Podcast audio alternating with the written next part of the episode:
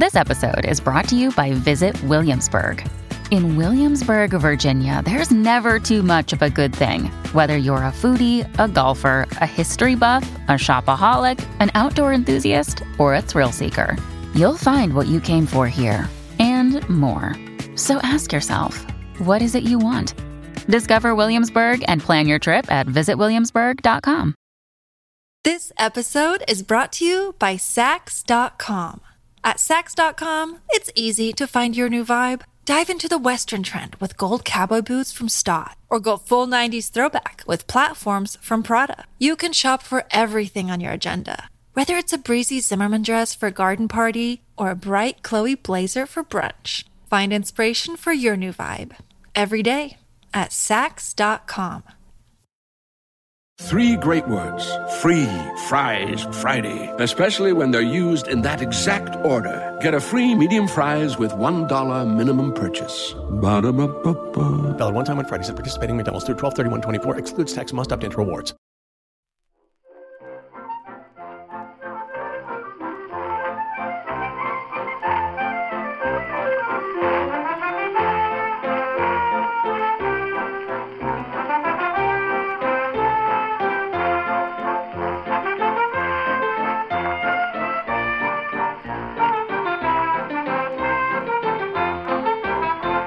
Hello and welcome to Backlisted, the podcast which gives new life to old books.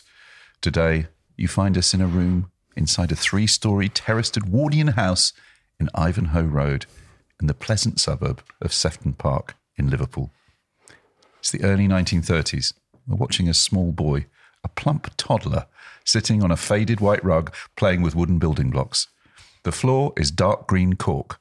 There are dark green blinds instead of curtains, and a round Charles table with four legs and two little cane bottomed chairs. The bookshelf has a tattered set of Beatrix Potter, and next to that, there's a wind up gramophone and a few old 78 records. I'm John Mitchinson, the publisher of Unbound, where people crowdfund the books they really want to read. And I'm Andy Miller, author of The Year of Reading Dangerously. And today we are recording our first podcast, as you can't tell, in Liverpool. Um, and joining us are two residents of this fine city, each making their backlisted debuts. To my right, Jeff Young. Hello, Jeff. Hello there. Hi. And to further to my right, uh, Lizzie Nunnery. Hello. Hi, thanks for coming. Uh, Jeff Young is the author of Ghost Town, a Liverpool shadow play, uh, which was shortlisted for the Costa Prize and longlisted for the Portico, published by Little Toller. Rough Trade Books published his excellent pamphlet, Deliria, in 2023. He is an essayist, scriptwriter for radio and stage, and used to write for TV. He collaborates with musicians and artists on installations, sound art, spoken word, and performance projects in places such as a submarine dock, shipyard warehouse, derelict townhouse, cobbler's shop, Whoa. Oh yeah. and boating lakes. And he's a collagist and assemblage maker. Wild Twin, the sequel to Ghost Town, is out in 2024. Pop quiz, Jeff Young. Okay. We are sitting in a building just by the Adelphi Hotel in Liverpool. Do you have any idea what this building was used for before it was a podcast studio? I don't know. So you could just make something up now. Um, is is this where the hotel used to be? That's in uh, Letter to Brezhnev. Oh God! It is. It's on the site, isn't it? But I think it might be a newer building. Than, I only watched that last week. did you? It looks like it There's from a outside. scene where in the in the morning in Brezhnev where she uh, Margie Clark's looking out of the window with the sailor that she slept with, and they look out onto that green space uh, it- there. Psychogeography Yeah. it, it happening in real Yeah. time. I Until love it. quite recently, though, it was a Tesco. here. Less romantic. yeah, yeah, yeah. Tesco geography, not psychogeography. Uh, for our for our younger listeners and viewers, of whom there are none, Letter to, Bre- Letter to Brezhnev was a uh, was a very good and popular film. One of the early films on Film Four, wasn't it? If I remember rightly. yeah. I Well, you you have passed with that flying. You can stay, Jeff. Thank you. You passed that with flying colours. Um, Lizzie Nunnery is a playwright, singer, songwriter, and screenwriter from Liverpool. Her first play, Intemperance, a Liverpool Everyman production in 2007, was awarded five stars by The Guardian and shortlisted for the Meyer Whitworth Award. In 2006, her play Unprotected, performed at the Liverpool Everyman and the Traverse, Edinburgh, won the Amnesty International Award for Freedom of Expression 2006. More recently, Heavy Weather, staged at the Tonic Theatre, was nominated for Best Play for Young People at the Writers Guild Awards 2022, and her play with songs, Narvik, That's the one. is this a, is this a backlisted first? What? Is this the first time we've ever had the, the author theatre. of a stage musical as our guest? Absolutely. Oh my goodness! Yeah, yeah, that's a- it was worth coming. Sorry, you, Lizzie probably doesn't realise that's a sincere excitement. That's not me being ironical. It's a big thing for us. Absolutely, uh, uh, that's wonderful. Um, Narvik won Best New Play in the UK Theatre Awards in 2017 and will be produced in Bodø, Norway for European Capital of Culture 2024. Wow. Lizzie's short film Another World was produced by BBC in 2020, and her debut feature film With Love is in development with Blue Horizon Productions, supported by the BFI. She's currently developing an original TV drama series with BBC Studios, a psychological drama set in Liverpool. in Liverpool, yes, yes. About, about Catholicism and witchcraft. Yes. Um, she, I'm is, in. she has also written extensively for BBC Radio with latest series Daphne, A Fire in Malta, broadcast in 2019. Now, I wa- I do just want to tell listeners one of the reasons we were so thrilled that you were able to join us is you are a musician. Yeah. And furthermore, you have written about um, local legend, the poet Adrian Henry. So we, we have one of the most qualified panels imaginable to talk about um, the Scouse Mouse himself, George yeah. Melly. Well, because that's the book we're talking about, um, which is chronologically the first part of a quadrology of memoirs by George Melly, who, as well as being a Liverpudlian, born and bred, was a celebrated jazz and blues singer, a critic, writer, lecturer, uh, cartoonist, aficionado of surrealism. Scouse Mouse was first published by Weidenfeld in 1984 and was almost the last of the quadrology to be published, although it covers, in fact, his first 14 years growing up in a middle class Liverpool family tinged with eccentricity and theatricality, and his experiences at school. Subtitled I Never Got Over It, it was preceded by Rum Bum and Concertina, account of his time in the Navy, published in 1977, and Owning Up, which covers his years as an aspiring musician in the jazz world of the 1950s, first published in 1965.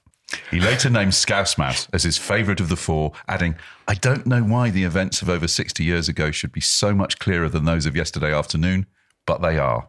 He also adopted that ever useful motto for the memoirist life is lived forwards but understood backwards. How much this classic childhood memoir helps us understand the complex life of the grown up George Melly is one of the things we're here to discuss. When I say to you, George Melly,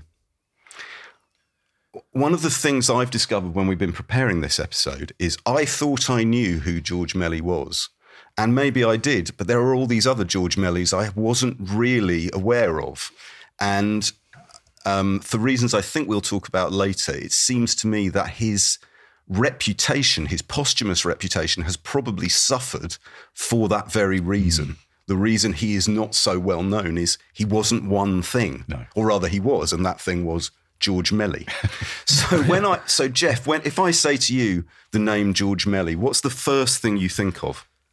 I think of Liverpool. I think of the city. Um, the way I got interested in George Melly was through searching for writers that were writing about the city, and um, to me, he's the quintess- one of the quintessential Liverpool characters, iconoclasts. You know, I feel a quite a potent connection to him because at the end of the street I live in, there there is a, a place called Priory Woods, and George was born in a house in the woods. The house is no longer there. He was born there, just around the corner. The way I walk to the shops every morning to buy the paper, I walk down a street called Melly Road, uh, which is a street named after his family. Um, several times a week, I walk up Ivanhoe Road where he spent his childhood. Uh, I walk past 22 Ivanhoe, which he writes about in Scouse Mouse. And so I think I just always thought of him as someone that, that represents in some way the city. Plus the fact that my dad used to go and see him when my dad was young. My dad was a jazzer. He was into Humph, you know, Humphrey Lyttelton and uh, and uh, Chris Barber and that kind of thing. And he used to tell tell us stories about going to see George So I feel that it's like he, he's somewhere there. He's somewhere there in, in, in, in the atmosphere of the city for me. Okay, so here's the thing. I didn't even know he was a scouser before we started doing this. Ah, yeah. Well, you- that's what I mean, but that's what I mean. I, I had no, I, I had I no mean, idea. Yeah, I mean, it really. I suppose why would you? I mean, he's always loved Liverpool. You know, he's always been very loyal to it. He's always come back, but his whole demeanour, you know, he's kind of upper middle class uh, Mm-hmm. from a from a business and shipping background. They had maids, you know, they had staff. yeah. Um, even though they were kind of shabby genteel, um, but his whole delivery, his his his, vo- his voice, you know, his vocal inflection, you wouldn't you wouldn't find Yeah. a trace of of, of Liverpudlian in, in that. So it is kind of quite a discovery. Well, he's very much an example of the the self-created individual, the self-created work of art, Yeah. isn't he? I mean, that's Yeah. but but being able to call on different things at any given time. Lizzie, same question to you. George Melly. When I say George Melly to you, who do you think of? Jazz singer and kind of eccentric, radical spirit.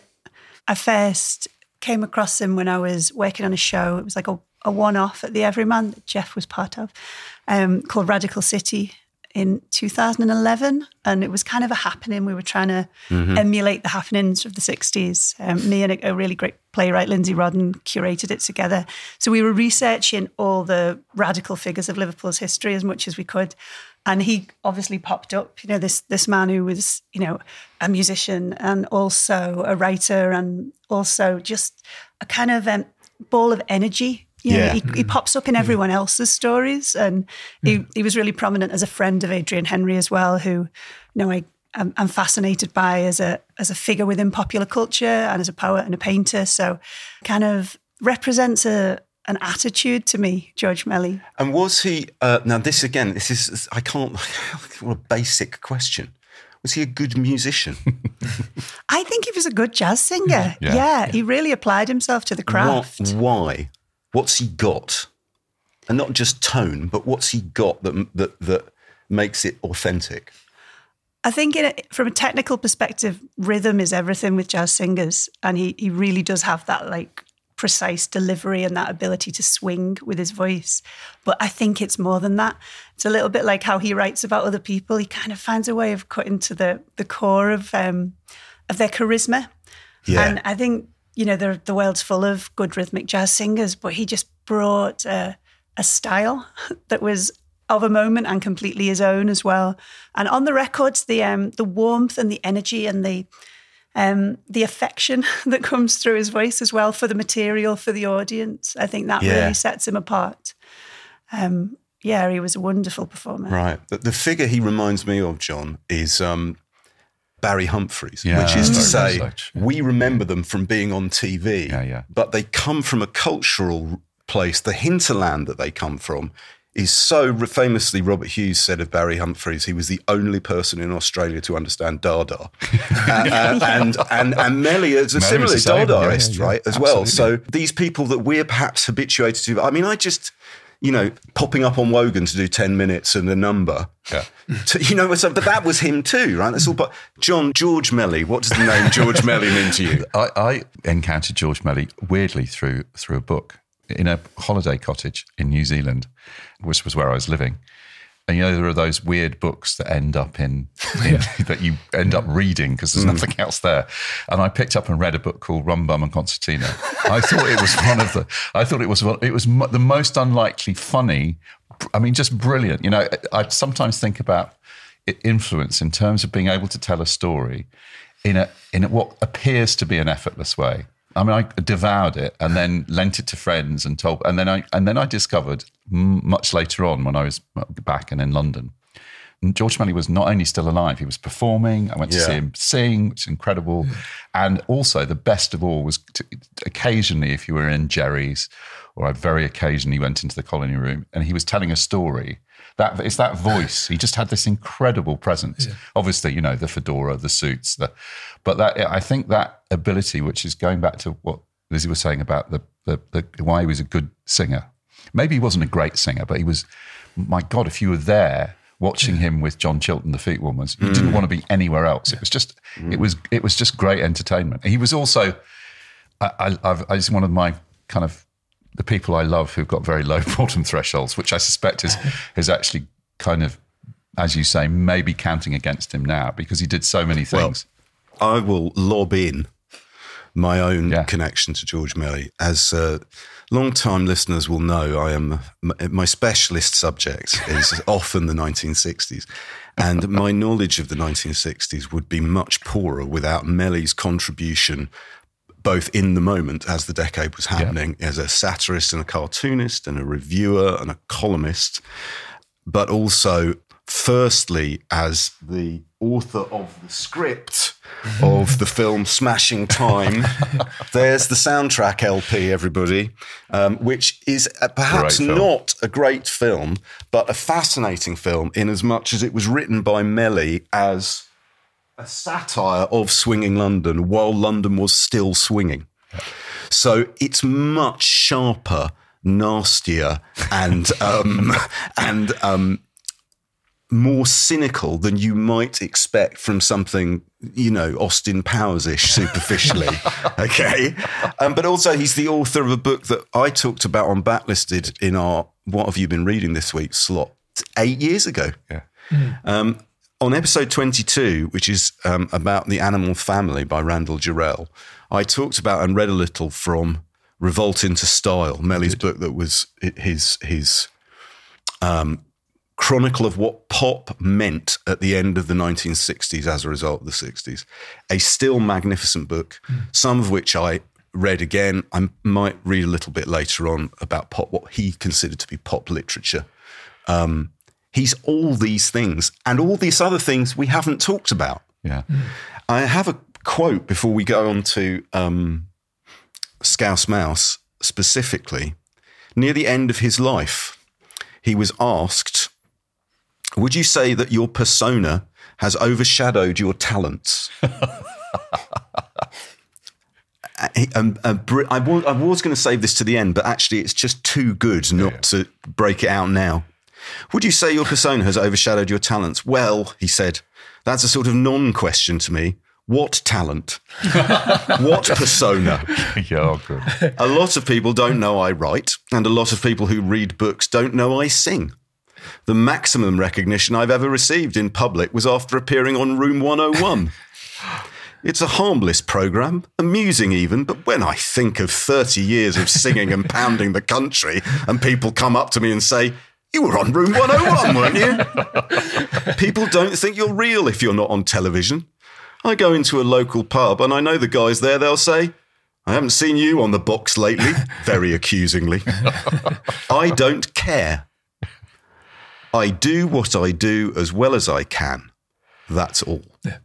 Brilliant. Lovely. Proper artist, I is what I'm saying. Yeah, I I do what totally I do as well as I can is as Yeah. good a definition of artistry as we could Yeah. as we Yeah. could find. So, Jeff, Scouse Mouse, is this your favourite of the volumes of memoir? It it is. Um, I I read Owning Up first.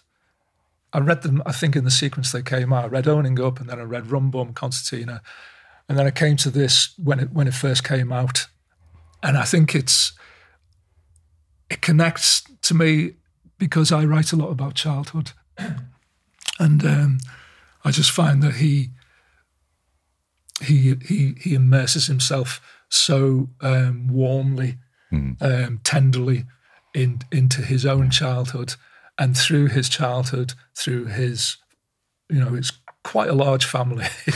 his parents, his his his brother and sister, his grandparents, the aunties and the uncles, and he creates this vast cast of characters. He says at one point that uh, they're like characters in a radio show, you know, and it, and it's this. There are so many characters that you lose track. Yeah. and I like. I actually really like that that. bit, I sometimes I, I turn back a few pages and I think, oh God, who is this? And it kind of doesn't matter because he's so he he he loves them, you know. And I, so I found that I, I found that warmth and generosity and um, good humor. Even the people that he doesn't particularly like, he's he's really kind to, you know. So I, yeah, childhood. I write about childhood a lot. I just wrote a book about it, you know, uh, and it, and and um, and again, it's it's touchable. I can, even though it's you know nearly hundred years ago, um, the houses are still there and the streets are still there, so I can walk through And- his story. And do you, do you, Lizzie, do you feel Melly's powers of recall here are suspicious? I think I think he acknowledges that. Um, he talks about his cousin's research that he's drawn on, and he, mentions the fact that he's had to check things and look into things. It is very detailed. It is incredible that Yeah. anyone could remember every detail of the nursery as Yeah, you read at the beginning. But in a way, I believe that. I believe those Yeah. kind of caught fragments of childhood. Um, there's there's a moment when he talks about the backyard in Ivanhoe Road and the, the washing flapping and this like slice of sky, and you Yeah, think it's beautiful, that isn't it? it's so well mm. well written, isn't it? Yeah. And you think, well, that's a little piece of childhood that's caught. But then, yeah, there's a lot that I think he's presenting as I remember that must be kind of gathered through Yeah. time, unless he has an incredible recall. Hey, a Some bit of people both. do. A bit of both is fine. Yeah. And he, he says, you know, the thing about memory is that your memories. He, he, there's a bit where he there's a lovely bit where he remembers being next to his mo- mother in a car, Yeah. looking up at mm. her, and then she says, "Only problem with that is my mother never drove." Yeah, Yeah, yeah. It is a book about memory as much Fid- as his fidelity to representing what he thinks he remembers would be hmm. my would be my would be my analysis of it is is That's very genuinely very remar- good. remarkable I think. Lizzie you said something really interesting before we came on air about how he observes himself as a character while recording his perceptions. Hmm. How do, uh, can you give us an example of him of him doing that? Um, I think it's there throughout, and it, it makes it a really fascinating book. I think that we're particularly used to modern memoirs having a narrative angle. And I think it's really interesting how he doesn't paint himself as kind of hero or victim, or he barely draws any lines of, my mother was this, so I became this, or this is why I'm a singer. He, it's, he just kind of places himself in a moment and observes how he felt and you know his kind of sensory experience. Um, and I think oddly that connects to all everything he writes later about pop music and about kind of releasing yourself from the weight of the past. Um, but there's there's a great bit that's actually I think in look at Just- those look at those posters Post-it Oh, notes. I know. I'm, I'm addicted to post-it notes. Yeah, right at the end of Scouse Mouse when he's talking about having his holiday in um, Birkdale when he's been evacuated. Um, and he just kind of ponders about why he did this thing. And I'm certain this is a real memory because um, he's, as, he's as baffled by it as anyone else. And he says, um, that evacuated holiday in Birkdale, I decided one afternoon to dress up in some of Maud's clothes, make my face up, and walk with Andre, then eight, into Southport. I've no idea why I wanted to do this. I've never been attracted to transvestism, and with this solitary exception, have only worn drag at fancy dress parties when it was requested, and once as a joke during the last evening of a season at Ronnie Scott's. This day, however, I went to pick up Andre, and we set off down Waterloo Road, me tottering along on Maud's court shoes, Andre with strict instructions to remember to call me Auntie. on, on the outskirts of Southport proper were two back to back public toilets sited on an island in the middle of the road. Holding Andre firmly by the hand, I entered and used the ladies. We then walked on into Southport, where we had an ice in a fashionable cafe in Lord Street, and returned home. Brilliant. Like so many things you couldn't do now, you couldn't really do then either. um, can we, before we go on to talk about Scouse Mouse a bit more and about Jeff about um, Melly's prose and his descriptions of, of Liverpool, we have a clip here from, good lord, 30 years ago. Amazing. Um, I, y- those of a certain age will recognise this almost immediately.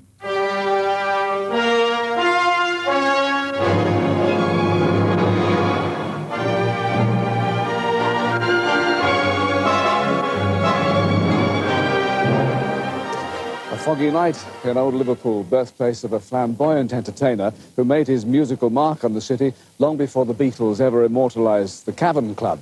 And tonight he's back in town for a nostalgic gig. As a young boy, his greatest thrill was a weekly visit to this theatre, the Liverpool Playhouse. And tonight, he is the top of the bill. When I tell you that our man has been a sailor, a writer, a critic, an art expert, and a jazz singer, you'll understand why nobody has ever called him predictable. Here I go.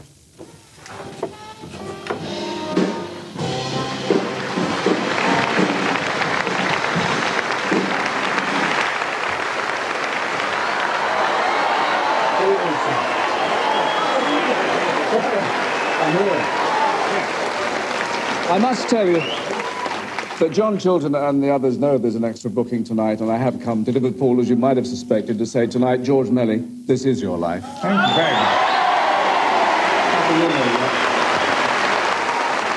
I never thought it would happen because I didn't believe I knew enough respectable people, you see. Well, enough people know you, and there's a story as colourful as one of your suits to be told.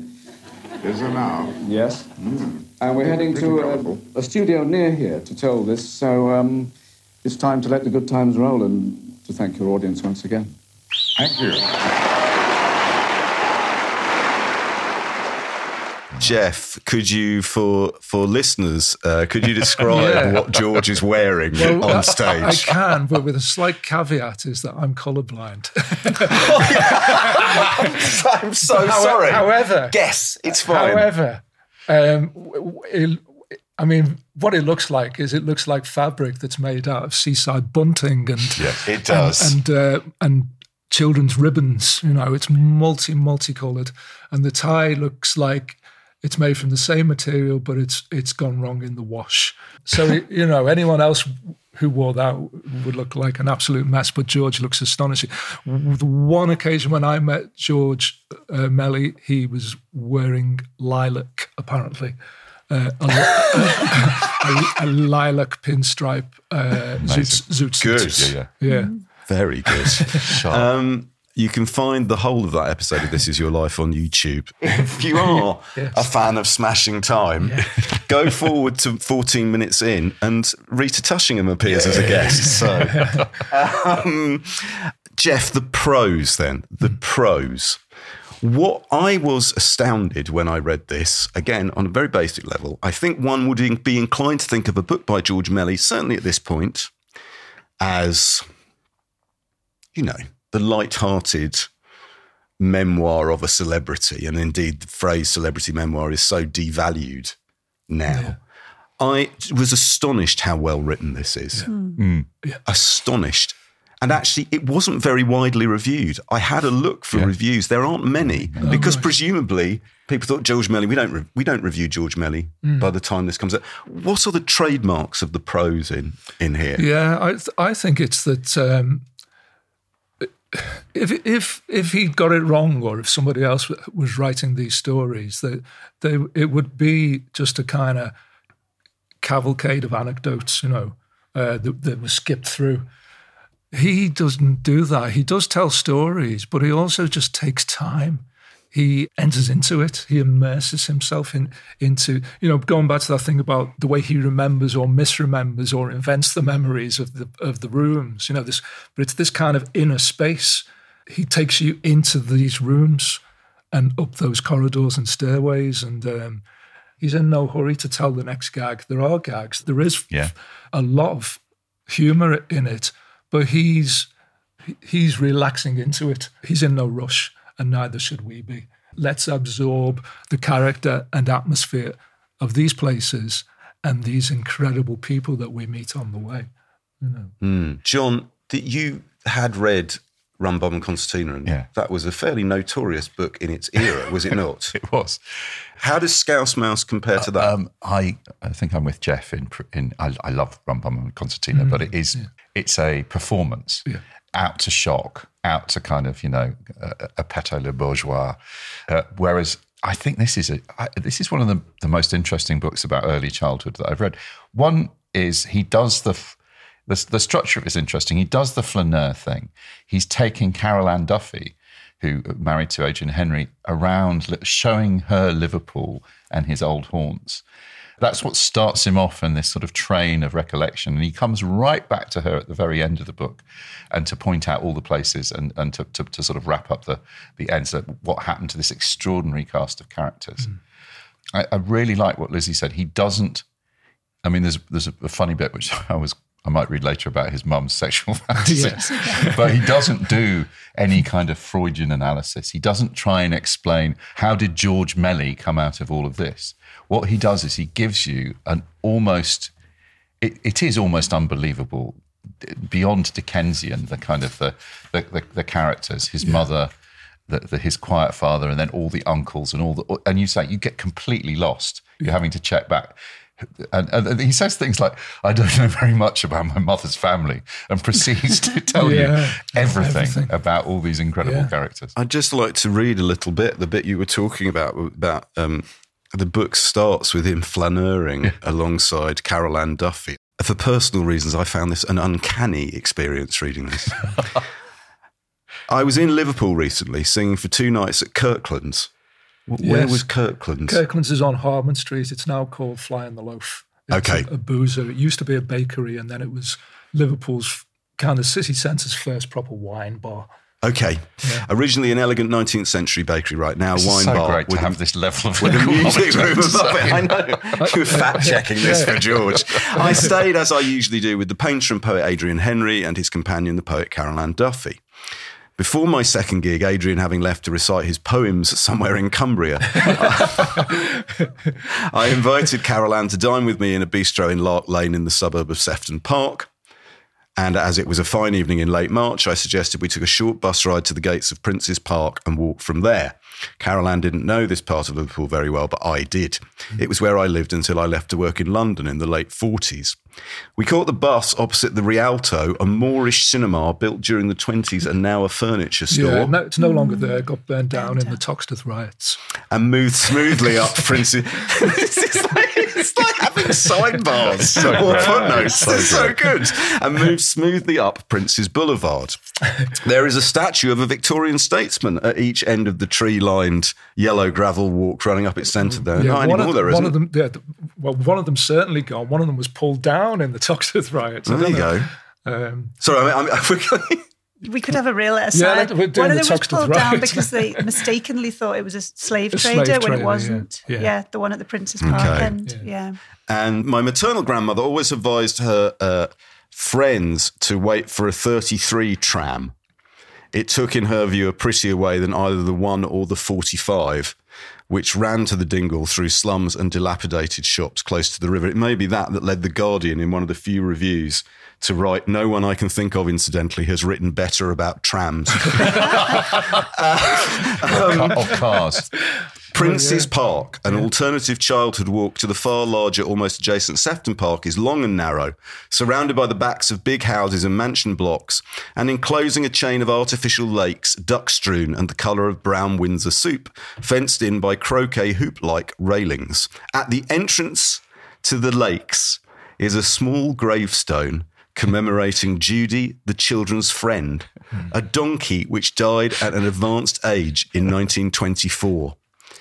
John, I can see the grave of Judy the donkey from my office window. I couldn't, and it's hid, and it's hidden away. It's under a tree. It's kind of like so to to pick the book up and see George. Mm-hmm. When was this written? This must be forty plus years ago. Yeah. Hmm. I think it's the Walking 80s. through, walking through a, a, 84. a- 84. 84, wa- yeah, yeah. walking It through a 40 years ago. This so year. it's 40 years ago, writing about 60 years earlier. And the only trace of the statues have gone. The trams don't run. The furniture store got burnt down in the riots. But the grave of Judy the donkey is yeah. still there for those who know where to look. There's so much that's still there though as well. Um, and I think like what you've just described, those locations across the decades do create this feeling of the uncanny when you're so familiar with these places. Now he's describing like Sefton Park all in the past tense, hmm. but almost everything he's describing is still there if you go there hmm. right now. Hmm. Um, and I don't know, I think there's there's a, a feeling of validation almost that you experience all these places as beautiful and magical or significant anyway, even if they're mundane. And then to have them there in this in this really fine prose kind of elevates them. you But know. it, it reminds me of your both your work and your work, Jeff. That idea of like Ghost Town is a book that perambulates Liverpool in the present and the past simultaneously. Yeah, yeah. And you've written about Adrian Henri at some length, and you were talking there about the happenings Yeah. that were such a big part of the the British cultural scene, not just the mm. Liverpool scene, but the British cultural scene in terms of forging links with the states, with beat writers in in America and what have you. And and Lizzie, I wonder if you could talk a bit more to that idea, the idea of Melly as somebody who represents those different Liverpools simultaneously. Yeah, he kind of bridges the decades, doesn't he? And then bridges all these different cultural movements. And I think the really incredible thing when you're you're reading his various books is that he manages to have this kind of openness throughout all that. You know, he could easily have been a traditional jazz guy who was hmm. just disgusted by pop, and that was the end of his cultural experience and contribution. He could hmm.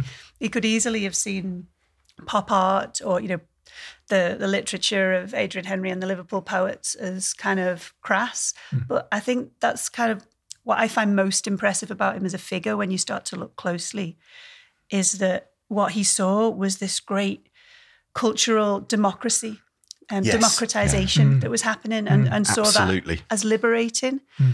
I'd love to have kind of been able to listen in on his conversations with Adrian Henri because I feel like that's where they collided. reading this book also you get i mean it sounds a bit a bit overblown but the idea of ha- where modern sensibility comes from he's victorian edwardian his his childhood really mm. he said once that his his interest in surrealism came from seeing a lot of first world war veterans sitting in this lounge um, surrounded by kind of potted plants and and they all had miss, palm the palm house and they all had missing limbs and it was just the juxtaposition Yeah. of uh, of the veterans with the kind of the the kind of louche nineteen sort of twenties. You feel in the book what's clever. It could have just been one anecdote after another. He's, I think he's doing something more clever in in the way he selects and puts his the, the various memories. Although he never says this, you think, yeah, I can sort of see why you became so interested in modern art. Apart from the want, the, the desire to shock and to and to perform, which Well- is clearly there all the way through. We're gonna we're gonna play a quick uh, game now, which I'm calling one degree of separation. I'm gonna give each of you the name of an artist or a celebrity, and you have to get to George Melly in one move. Okay. Okay. So should we go? Let's start with the with uh, with with Jeff, and I will not accept any answer that contains the word Beatles. Okay, what's what is the connection? from? how can you get from George Melly to George Harrison? Yeah, okay. George and band were driving home from a gig in the north and they stopped off for some reason, which I'm not quite sure. They stopped off at George and Pattie's mansion In Henley. in Henley and they hung around with George for a while and then they got on their way to the Reading Festival. And uh, when they got to the Reading Festival and they were setting up for their slot, for their gig, their roadie turned around and their roadie was George Harrison. Wow, that's not the answer I have on the card, but that's what a good answer. Yeah. Can I give you? Can I? Can I give you another link? Then? Yeah, go on. Oh, great. Okay, this is from the. This is from um, a piece from the Liverpool Echo.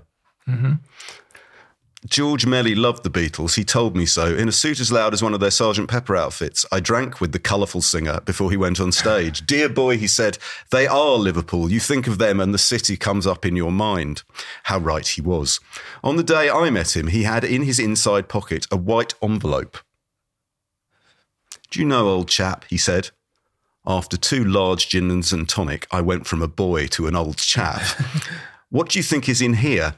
I told him I wasn't psychic. He laughed and said, It's a check from George Harrison ah. to go towards the renovation of the Palm House. Ah.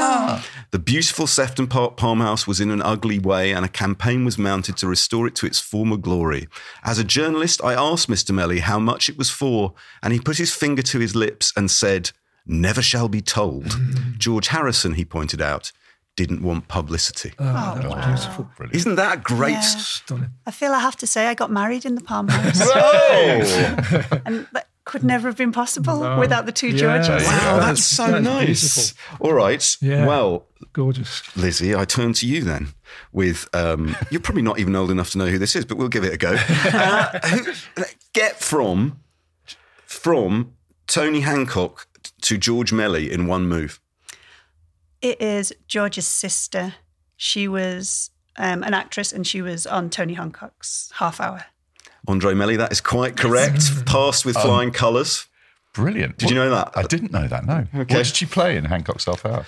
she's sort of the straight person Yeah, yeah. in the original lineup of Hancock's Half Hour. So she's not Kenneth Williams, Sid James, uh, or or or Bill. She's she's there to kind of give Tony the the should- flat lines. We should give credit to um, to Maud, the Hmm. the, the Melly mother, because uh, she was. uh, She was. He's very funny in the book, isn't he? He always says she's oh, she's obviously fruity and theatrical, but then he's always saying, well, she was quite timid and, and not assertive. Doesn't sound like she, she seems to know everybody. All right. Yeah, so yeah. so Mitch, here's Uh, the here's the third one. Uh, get from, and I, you have two choices. If you do both, then that's that's that's uh, a feather in your cap.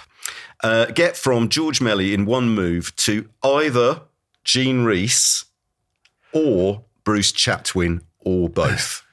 Okay. I I can get to Bruce Chatwin. George Melly and Diana Melly had a had had a house in Wales. He's very fond of Wales. One of the other things about George Melly, which I, I didn't know but now do know, is he was a really really keen fly fisherman all the way through his He life. He was. He sold he sold a Magritte to fund his uh, buying a stretch of the river. True. For those who are going to go on and read, you you learn about his first hi hi- landing his first trout, which is a, Yeah. one of the one good scene in the book. But it, it- that was the house where um, he Bruce Chatwin wrote on the Black Hill. That is correct. I don't know. You're going to have to fill in the Rhys, Andy. Jean Rhys became very famous and successful in the late 1960s. And she considered it in true Rhysian fashion to be one of the worst things that ever happened to her because not only had it come too late, she was constantly being asked to do things she didn't really want to do. Mm, write more books, make appearances, be this character, Jean Rhys. And she was nearing the end of her life and she very much enjoyed a drink to help her, her achieve those things and she was quite poorly. And so George and Diana Melly invited Jean Rhys to live with them in the 1970s, and she moved into their house. And six months later, she moved out again Do you think because they'd it was a read the disaster. Early, do you think they'd read the early Jean Rhys I. I I, I think they just thought she was uh, again. would they, you they invite loved Andy? Were she still alive? And I know you love Jean Rhys like Mm. no one else. Would you invite her to come and share a flat with you? I would take her out every day, Johnny, and we would go and visit the grave of Judy the donkey. we would go to the Palm House. We'd take a little drink there. Um, no, I wouldn't. Of course, I wouldn't.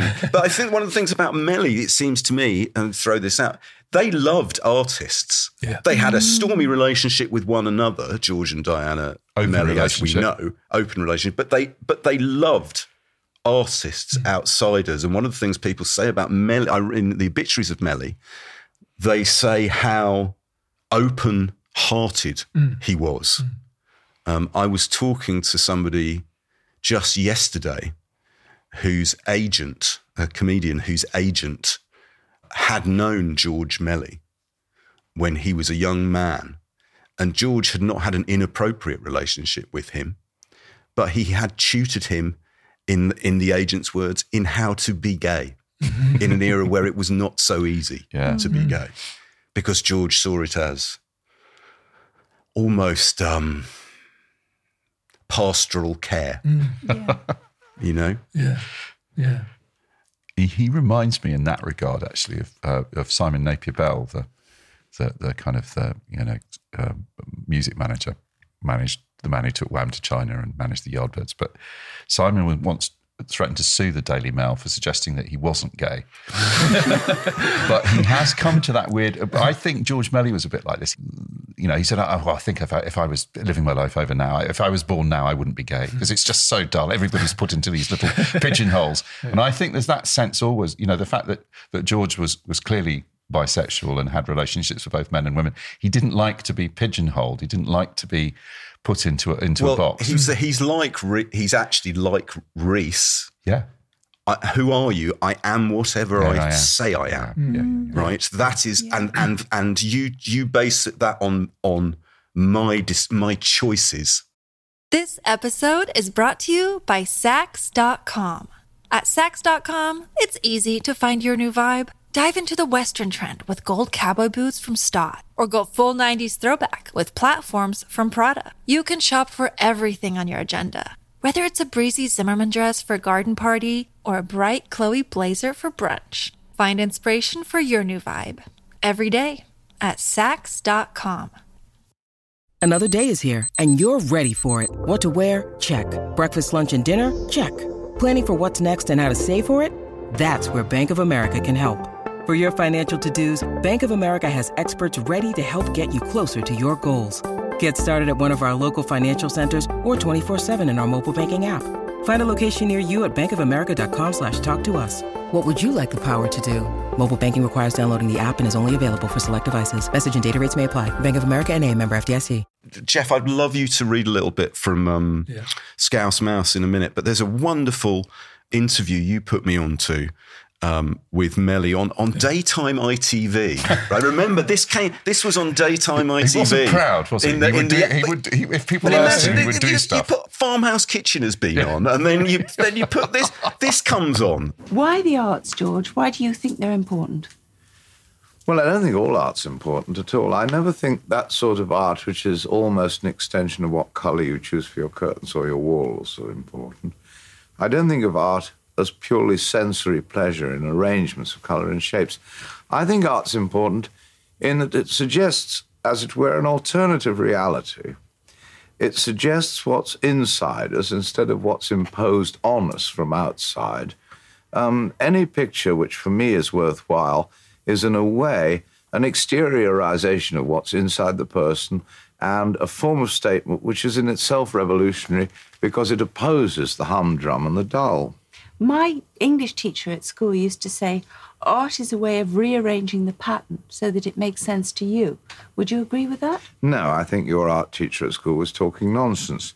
I don't rule out the fact there are good painters and bad painters, but in a way, I'd sooner have a bad painter who had something interesting to say about him or herself and the world about him or herself than a good painter who was purely interested in what your art teacher suggested, arranging shapes, patterns, and colours. Yeah, I think that really connects with Adrian Henri and his, Go in what- his in what way? as a painter. Well, his his attitude of kind of quantity over quality, just always making things, whether it's a Yes. poem or a happening or a or a picture. what he says there is so beautiful, and it's almost like you could use that as a- you know that could be on a poster. Yeah. you know, it's almost like a manifesto statement, and it's kind of everything that's gone wrong with cultural education. You know, he he he, whenever that was, decades ago, that should be on the school in art, art schools. You know, on the walls in art schools. Uh, we need to open up to possibility. He says on numerous occasions, in you know, I think in a few of the books, when he's talking about a particular character, he says she was original. Yeah. Mm. You know, mm. and, and, and, and it's embodied, isn't it? It's it, he doesn't. It's not kind of like you say. It's not a manifesto. He's not laying out his philosophy in this book. no. He's sort of showing you this is what I've got. This is this was my childhood. This is where this is where I came from. Yeah. And this is this is still what informs my imagination. Yeah. Could you read us something Yeah, from yeah. the book? Because I feel we want to hear some more from the from the book. Okay, I, I thought I'd read this, which is kind of. We've talked about this kind of m- memory and misremembering, and and and what what is the you know what is the reality of memory, but and we've he he says this uh, specifically to do with childhood. Um, you come to as a child as if from a major operation. yeah. Pink blurs loom up, solidify into faces, become recognizable, objects materialize, continuity establishes itself. Early memory is fragmentary, a box full of unsorted snaps, many of them of people and places whose significance is lost. A few film clips of random lengths shown in no particular order. Nor is it possible to distinguish in retrospect between what you can really remember and what you were told later. And anyway, Many early memories are false. I am sitting beside my mother in an open car. She's driving along a seaside promenade festooned with fairy lights at night. Everything is in shades of milky blue the sea, the pier, the boarding houses. I am very happy. I smile up at my glamorous mother. The only flaw is that my mother never drove a car. A maid, a friend of my nanny's, is hanging up sheets in a small garden on the side of a house opposite ours in Ivanhoe Road. A blue sky full of little clouds, blossom on a stunted soot black tree, the sheets very white, the arms of the maid red from the suds, the whole composition cramped and angular without depth. Why this image chosen from so many which have been forgotten? Why a white horse galloping across a green hillside in North Wales, lit by brilliant sunshine under a dark sky? Early memory has no discrimination. When everything is equal, without associations, without any meaning beyond itself, there is no measure available, no scale. My mother drives her car. The maid hangs up the washing. Wooden pegs bought from gypsies who came to the door. The white horse gallops under the dark sky. That's so um, good. If you didn't know it was by George Melly, you wouldn't know it was by George No, Melly. You'd be right up there. Virginia Woolf, or one of the one of the great modern mm. modernist mm. writers. I think that's an astonishing passage. I've got a similar passage here about number 90 Chatham Street. Mm. um, Chatties. Chatties, which is the house in which his grandparents and various family members lived.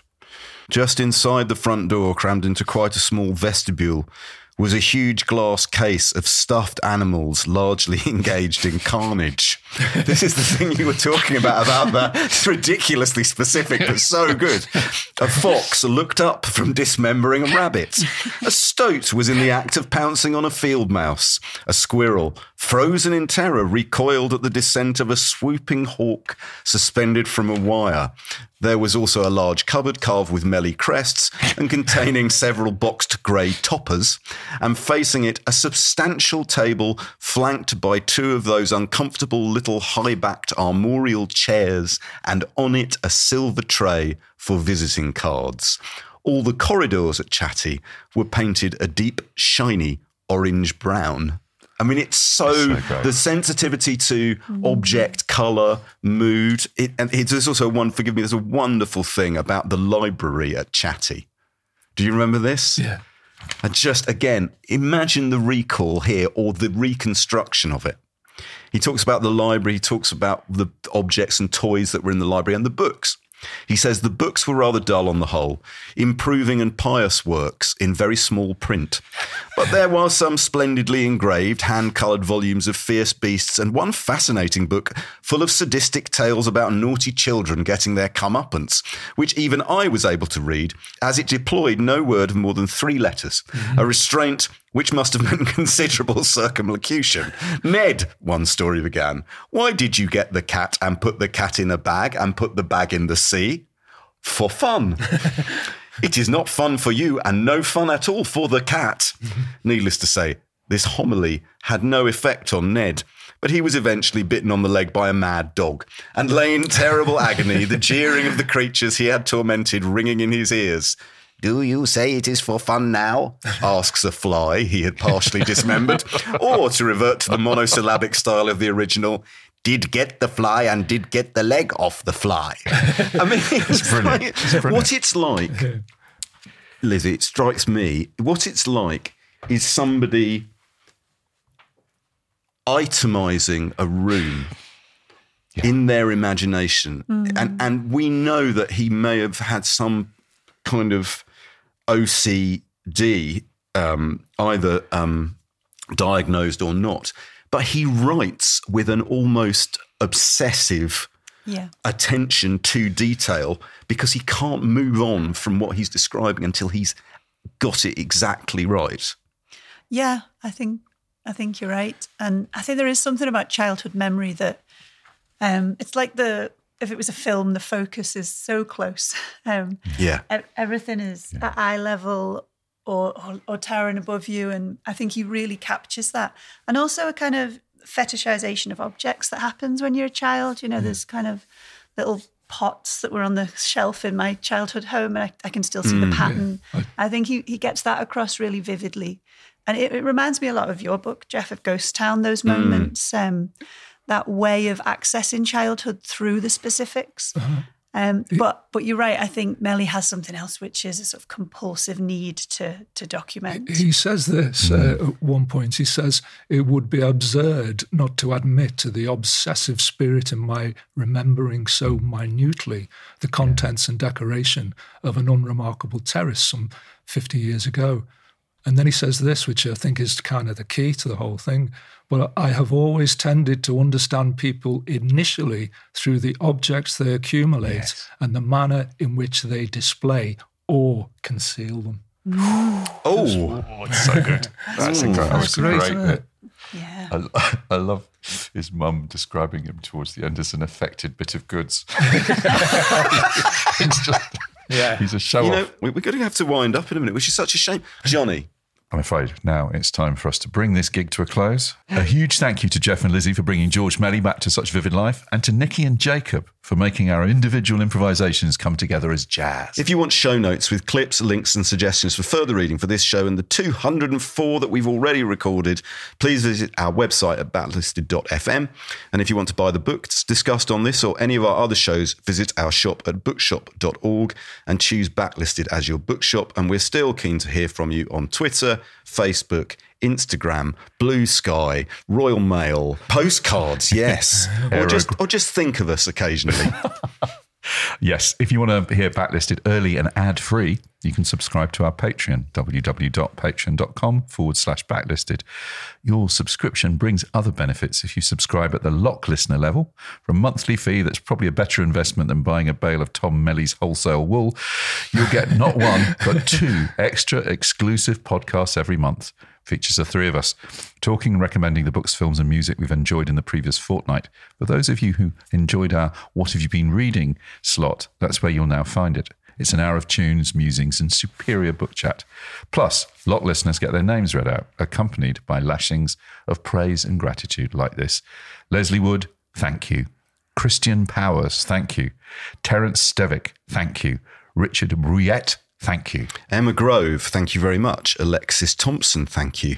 Stephen Van Emmel, thank you. Corinne McChesney, thank you so much. Now, before we go, we're actually going to go out with a tune from George, but before we do that, this has gone quickly, hasn't it, Lizzie? Too quickly. How on It's earth do you? us. we, did we I think we could even do this in an hour? But is there anything else you would like to add or say about George Melly while the camera is rolling? I found this little quote in Revolt into Style that kind of lit me up because I thought, oh, I think this might be the key to, to Melly or to, to something about him anyway.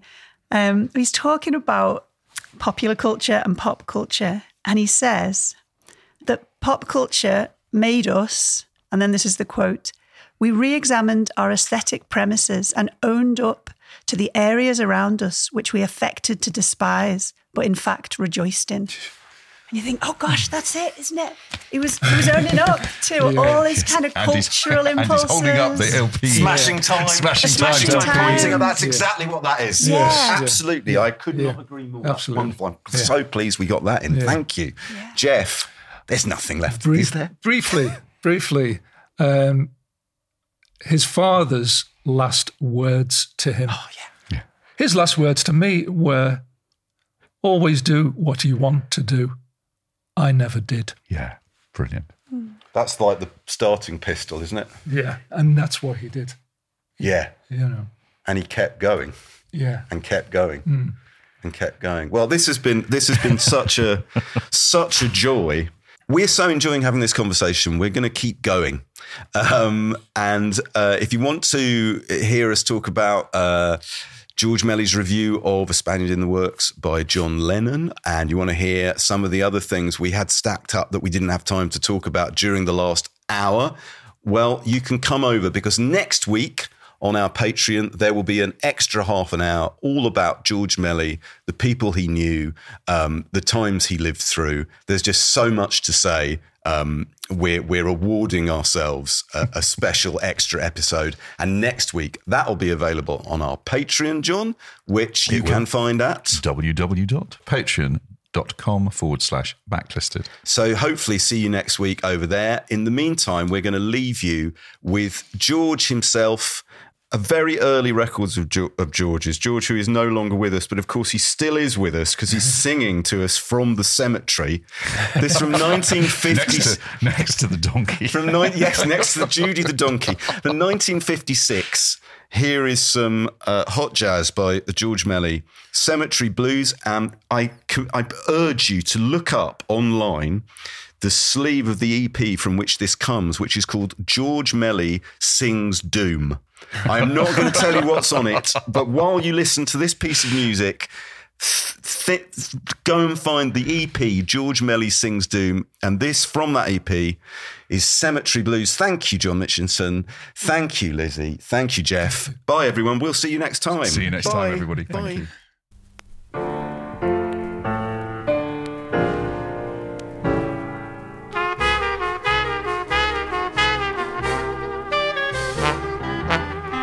Once I knew a gal named Cemetery Live down in Tennessee.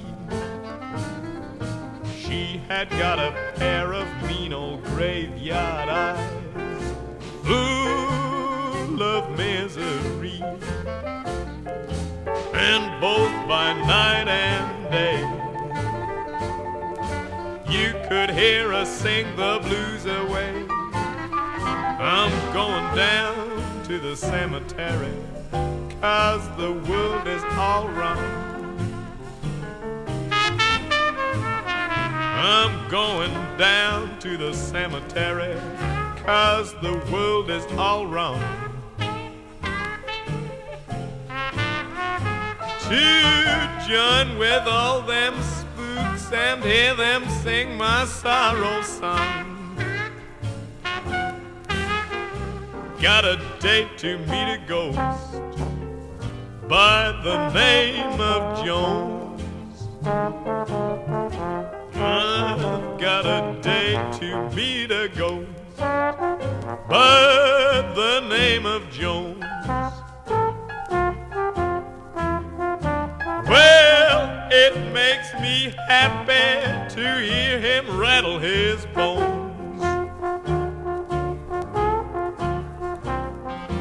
Ain't no fine dresser.